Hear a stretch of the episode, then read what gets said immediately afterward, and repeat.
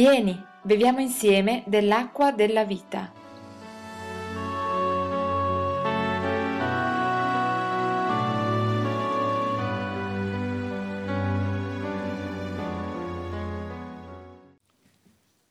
Da una delle canzoni spirituali ispirate da Dio, cantate al tempo dell'antico popolo di Israele e molti di questi ancora dell'attuale, Leggiamo nel Salmo 81 il verso 10. Io sono il Signore, il, il Dio tuo, che ti fece risalire dal paese d'Egitto.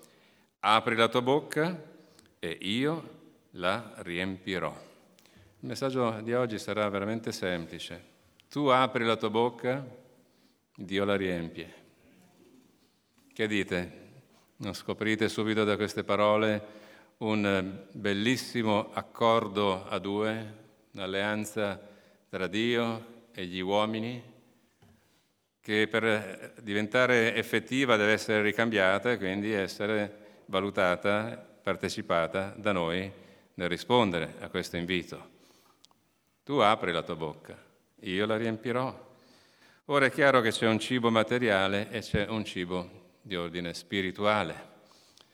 Non credo che Dio trascuri il primo, anzi abbiamo visto in quante circostanze Dio è intervenuto materialmente per cibare il suo popolo. Qualche spunto lo prenderemo anche da quel percorso così lungo di 40 anni nel deserto, quando quotidianamente ricevevano il cibo materiale. Dio è interessato a dare al suo popolo del cibo materiale materiale, come Gesù anche insegna a pregare, non a recitare, ma a pregare, dacci oggi il nostro pane quotidiano. C'è credo anche molto di più del pane materialmente parlando dietro quella preghiera, quell'invito di Gesù a pregare il Padre. Ma oggi ci vorremmo concentrare sul cibo di ordine spirituale. Prima di tutto, qual è il popolo al quale parla il Signore? Io sono il Signore, il Dio tuo, che ti fece risalire dal paese di Egitto. Eccola qui già la risposta in questo verso. Il popolo a cui si riferisce è fatto di gente all'epoca per gli ebrei e in ogni tempo che è uscita dal paese d'Egitto. L'Egitto significava prigionia per gli ebrei, l'Egitto significava mancanza assoluta di libertà anche nelle cose spirituali. L'Egitto voleva dire idolatria, l'Egitto voleva dire tutto quello che vorresti fare non lo puoi fare, ma tutto quello che altri vorranno tu sei costretto a fare. Quella che l'Apostolo Paolo riprenderà nella lettera ai Romani nel capitolo 7, parlando di questa prigionia dell'uomo rispetto al male, quel male che noi vorremmo non compiere, prima di conoscere il Signore, di questo parla l'Apostolo Paolo, e che ci induce a fare ciò che noi non vorremmo. L'Egitto figura del presente secolo, figura dello spirito di questo mondo che è avverso in generale alle cose di Dio. Ora Dio ha fatto risalire fisicamente il popolo di Israele da quella terra d'Egitto, 430 anni di prigionia, di esilio. E sappiamo forse qualche cosa da qualche film per la TV che ci mostra la difficoltà di quel popolo quando doveva costruire le grandi città per i faraoni al servizio della realtà più idolatra di quel tempo. Il popolo che era stato chiamato a santità, che si è trovato invece legato ad altri che erano ben lontani da questa idea della santità liberati da questo Egitto fisicamente e noi, per quanto riguarda noi, liberati spiritualmente dall'Egitto del mondo. Ora noi dobbiamo capire che cosa? Che il popolo di Israele è stato liberato da una terra di prigionia ed è stato portato in una nuova realtà. Questa nuova condizione nella quale Dio vuole porre il suo popolo di ogni tempo e in mezzo all'umanità tirare fuori un popolo e ogni giorno si aggiungono io credo decine, se non migliaia di persone che accettano l'annuncio del Vangelo che viene predicato in ogni angolo della terra. La scelta che deve compiere chi ascolta il messaggio del Vangelo è di uscire da una condizione per entrare in un'altra condizione. E quindi questa parola ci invita a non fare come fecero gli ebrei di quel tempo, i quali non ebbero neanche modo di rallegrarsi, di gioire tanto di questa liberazione, perché a un certo punto quando si trattò di mangiare tutti i giorni la solita manna, mi fermo un attimo, stiamo attenti quando diciamo la solita manna, perché nel momento in cui gli ebrei hanno detto questo sono iniziati i loro guai. Coloro che appartengono al popolo di Dio non sono quelli che dopo essere usciti dal proprio Egitto, da lì a breve, poco o tanto che sia in termini di tempo, desidera tornare indietro a quello che era, ovvero che rimpiangono l'Egitto. Nel libro dei numeri, più volte richiamato anche negli ultimi tempi qui in questa comunità, è scritto delle loro parole, ci ricordiamo dei pesci che mangiavamo in Egitto a volontà dei cocomeri, dei meloni, dei porri, delle cipolle e dell'aglio. Non c'era troppi spazzolini da denti e dentifrici in quel tempo. Non oso immaginare questi 600.000 uomini e donne e tutto il resto che era con loro che ricordano quei tempi quando ciò avveniva e riempivano la pancia di tutto questo. E aggiunge, e ora siamo inariditi, non c'è più nulla, i nostri occhi non vedono altro che questa manna non fecero una bella fine, lo sapete. 40 anni a vagare nel deserto. Ora, coloro che sono popolo di Dio sono quelli che sono usciti dal loro Egitto per entrare in una nuova terra promessa. Che siamo usciti da una condizione di sottomissione allo spirito di questo mondo per essere posti nella libertà dei figli di Dio, non per fare della libertà del libertinaggio, naturalmente, anche questo ci insegna il Nuovo Testamento. Ma non possiamo pensare che il ristorante nel quale abbiamo mangiato e il cibo che abbiamo mangiato nel ristorante del mondo, nel ristorante dell'Egitto, continueremo a mangiarlo nel ristorante del cielo. Non si possono tenere i piedi in due scarpe, dice un detto, e non si può avere a tavola pietanze, una opposta all'altra, di cui possiamo alimentare la nostra vita, in questo caso spirituale. Quindi noi siamo chiamati a imparare. Imparare presuppone qualcuno che ci insegni, presuppone qualcuno che faccia da maestro e l'unico che può fare da maestro che io conosca si chiama Cristo Gesù il Signore. Lui è il pastore ed è il maestro, è il sommo pastore ed è il sommo maestro il quale ci vuole insegnare ad apprezzare quello che abbiamo trovato, la nuova realtà nella quale siamo stati posti, perché se non apprezziamo quello che abbiamo ricevuto, facilmente desidereremo tornare al nostro precedente stato di cose. E di conseguenza in questa libertà anche questo cibo che viene dal cielo di cui oggi con l'aiuto di Dio stiamo parlando. Ora, che succede quando noi, ascoltando l'invito di questo verso, che è il nostro testo di oggi, apriamo la nostra bocca? Quando apriamo la nostra bocca qualcuno la riempie di qualcosa. Ci sarà qualcuno che sarà pronto a mettere dentro del suo, quando tu sei pronto a ricevere qualche cosa. Allora noi siamo chiamati a vegliare su quello che entra nella nostra bocca. Stiamo attenti, chiaramente non stiamo pensando a bistecche in alternativa alla manna, non stiamo parlando di cibo materiale, ma stiamo parlando di cibo che tocca la nostra vita interiore, la nostra vita spirituale. Aggiungo la nostra vita morale, la morale di oggi così cambiata e in continuo cambiamento rispetto all'etica di Dio che non cambierà mai. Stiamo attenti a quello che entra in noi, perché se apriamo la bocca al mondo, entrerà il mondo. Avete mai fatto qualche immersione in mare? Magari senza il boccaglio, la maschera. Tu hai provato ad aprire la bocca quando sei sott'acqua?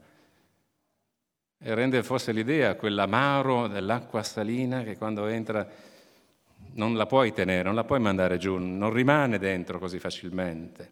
Apri la bocca al mondo, entra il mondo con tutta la sua malvagità, con tutti i suoi pensieri, con tutte le sue capacità malefiche di fare ammalare l'anima e lo spirito di chi permette tutto questo.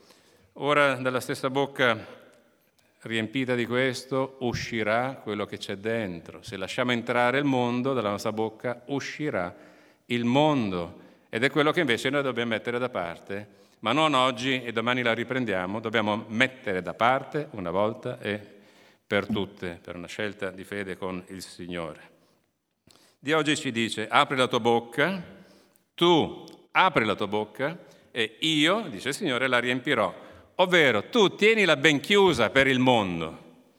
Davanti alle proposte di qualcuno che ti vorrà cibare con i suoi alimenti dannosi, tu tieni la bocca serrata, come fanno alcuni bambini quando tu insisti per lei mangiare, non vogliono più, mm, stringono le, le, labbra che neanche non riesci a dividere la mascella dalla mandibola per far entrare quando non vogliono qualcosa che...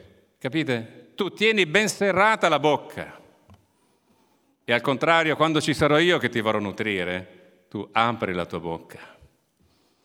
Gloria a Dio, aprire la bocca davanti al Signore. Ed è scritto, e io la riempirò. Lui ci dice, fai la tua parte, apri la tua bocca davanti a me e io la riempirò. E non c'è scritto chi dovrà provvedere il cibo. Non c'è scritto che tu dovrai fare anche lo sforzo di andarlo a recuperare da qualche parte, che dovrai fare come i cacciatori di un tempo. Ma io qui vedo piuttosto un bel nido, visto che oggi è il 19 di marzo e a breve vedremo volare, se già non sono arrivate un po' di rondini anche della nostra Milano, che ultimamente conosce anche un po' di sole e di cielo terzo. Quando guardate un nido di rondini e scoprite questi beccucci aperti, queste bocche spalancate, sono piccoli così questi rondinini, ma hanno una bocca che è tutta bocca. Non devono andarsi a procurare il cibo. Avete mai visto un rondinino appena nato o, o di pochi giorni o di poche settimane andare a cercare i vermiciattoli in giro per, per i prati? Io ho sempre visto invece il nido dentro i rondinini, con i rondinini spesso c'è anche la madre, oppure ogni tanto che la madre e il padre vanno e tornano con quei bei vermicelli e le bocche sono lì pronte e questi qui non fanno che un litigare tra uno e l'altro per il primo che deve arrivare a mangiare quel, quel cibo, procurato dal padre. Tu apri la tua bocca e io che ho il cibo, dice il Signore, te la riempirò la riempirò di quello che io ho deciso di farti mangiare, dice il Signore. Non di quello che vorrà farti mangiare magari un corvo o un altro uccello di passaggio. Ci sono anche quelli che vengono di soppiatto e si infilano al posto de, de, de, della covata esistente e, e, rubano, e rubano le uova e si, arricchiscono sul, sulle uova altrui. Resta il fatto che noi non siamo chiamati troppo a procurarci il cibo, perché il cibo in questione viene dal cielo. Non c'è un catering nel cielo, dove tu puoi prenotare quello che ti pare e se te lo puoi permettere aragosta e champagne tutti i giorni, il menù del cielo lo fa Dio, nostro Padre Celeste. E di Lui siamo chiamati a fidarci. Ora davanti a questa possibilità di essere riempiti dall'abbondanza di Dio, quando noi abbiamo davanti un piatto ben servito da parte del Signore. Quello che dobbiamo fare, abbiamo sentito, è aprire la bocca. Sentite cosa dice un proverbio. 19:24. Il pigro tuffa la mano nel piatto e non fa neppure tanto da portarla alla bocca. Il pigro ha davanti ogni bene che viene dal cielo e fa troppa fatica, non aggiung- allunga neanche la mano, quindi non apre la bocca e muore di fame. A noi non interessa questo, che dite? Possiamo chiudere la noticina? Facciamo la nostra parte, apriamo la nostra bocca. Di che cosa riempirà la nostra bocca il nostro Dio? Di quello che viene dal cielo. Dal cielo viene il pane. Non il pane quello che inizialmente toglie un po' la fame e dopo a breve dopo breve ti, ti tornerà. Non quel pane, che non, il pane che non solo ciba, ma qui è scritto il pane che toglie la fame. È possibile mai? Sentite cosa dice Gesù. Vangelo di Giovanni, capitolo 6. In verità, in verità vi dico che non Mosè vi ha dato il pane che viene dal cielo. E ricorda la questione della manna per gli ebrei, di cui si parla in questo Salmo 81. Ma il Padre mio vi dà il vero pane che viene dal cielo poiché il pane di Dio è quello che scende dal cielo e dà vita al mondo. Quelli che ascoltavano quindi gli dissero, Signore, dacci sempre di questo pane. Gesù disse loro, io sono il pane della vita, chi viene a me non avrà più fame. Ah, che bella questa dichiarazione. Non si tratta di essere cibati ogni tanto con un effetto temporaneo, ma si tratta di avere scoperto il pane della vita. Cristo è il pane della vita. Daccene così non avremo più fame. No, non è una questione naturale quella che ti sto prospettando, è qualcosa che appartiene al cielo. E il cielo vuole scendere come è sceso in Cristo Gesù e fare parte della terra e fare parte di noi che siamo terra e cibarci di quello che Cristo Gesù rappresenta per i veri credenti. Quindi apri la, la bocca, dice il Salmo, e qui invece Gesù dice chi viene a me, chi viene a me, non è la stessa cosa, apri la bocca, chi viene a me, tu devi fare qualcosa, aprire la bocca, devi fare la stessa lo stesso tipo di cosa, andare a Gesù. Apri la bocca, vieni a me. Ecco l'accordo a due con cui abbiamo iniziato. A noi la nostra parte, Gesù ci darà il pane che sazierà per vita eterna. Dove sta il fatto che non avremo più fame? Sta nel fatto che quando avremo imparato a gustare Cristo, non sentiremo più il bisogno di altro tipo di alimentazione spirituale.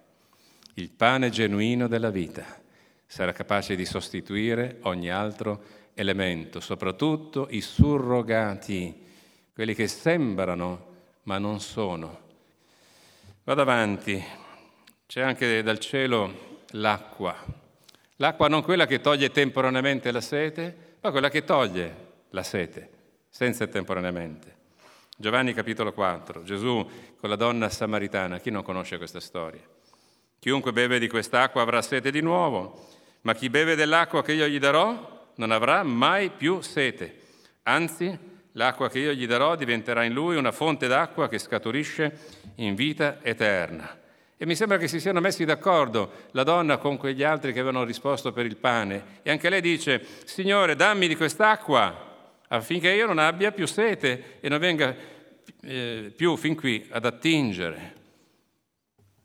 E Gesù pazientemente le racconterà chi è l'acqua della vita, non che cos'è, chi è l'acqua della vita. Cristo Gesù, quel Signore che era davanti a quella donna si rivelerà e quel Signore si è rivelato anche a noi, al punto da dichiarare se qualcuno ha sete, non chiuda la sua bocca, non se ne stia a casa sua, non rimanga lì a morire disidratato. Chi ha sete se qualcuno ha sete, venga a me e beva, e beva. E chi crede in me, come ha detto la scrittura, fiumi d'acqua viva sgorgeranno dal suo seno. Che cos'è quest'acqua della vita? Cristo Gesù, che si manifesterà poi con la presenza dello Spirito Santo quando Lui verrà glorificato. E questo è ciò che dà soddisfazione, toglie la sete all'uomo e alla donna che vogliono credere che da Dio verrà solo del bene dal cielo. C'è un ultimo aspetto che voglio vedere con voi. Cos'altro ci darà quando noi apriremo la nostra bocca? Parole che vengono dal cielo.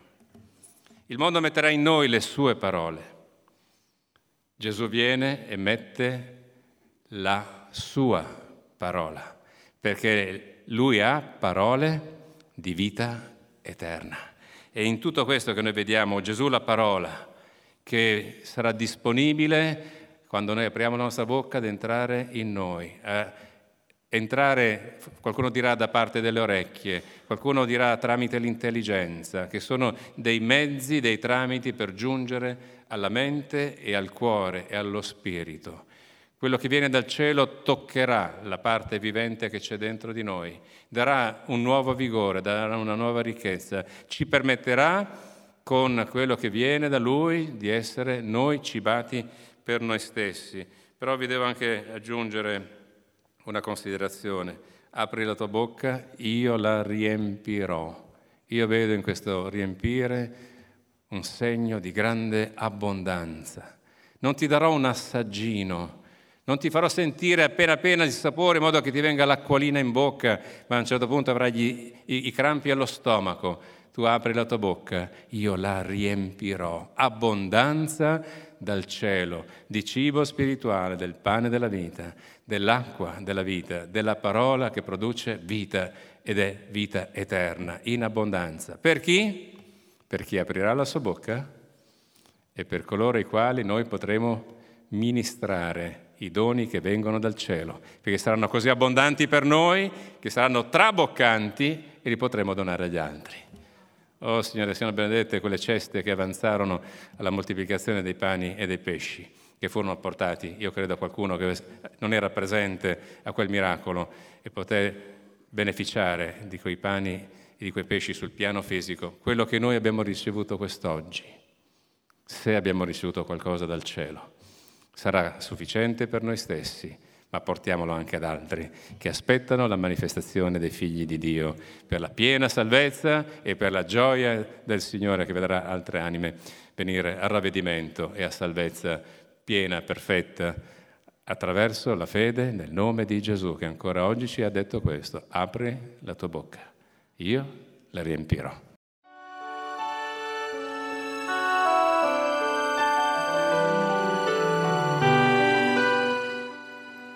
Ti invitiamo a partecipare agli incontri di culto della nostra comunità. Puoi trovare gli orari nella pagina appuntamenti del nostro sito. Dio ti benedica.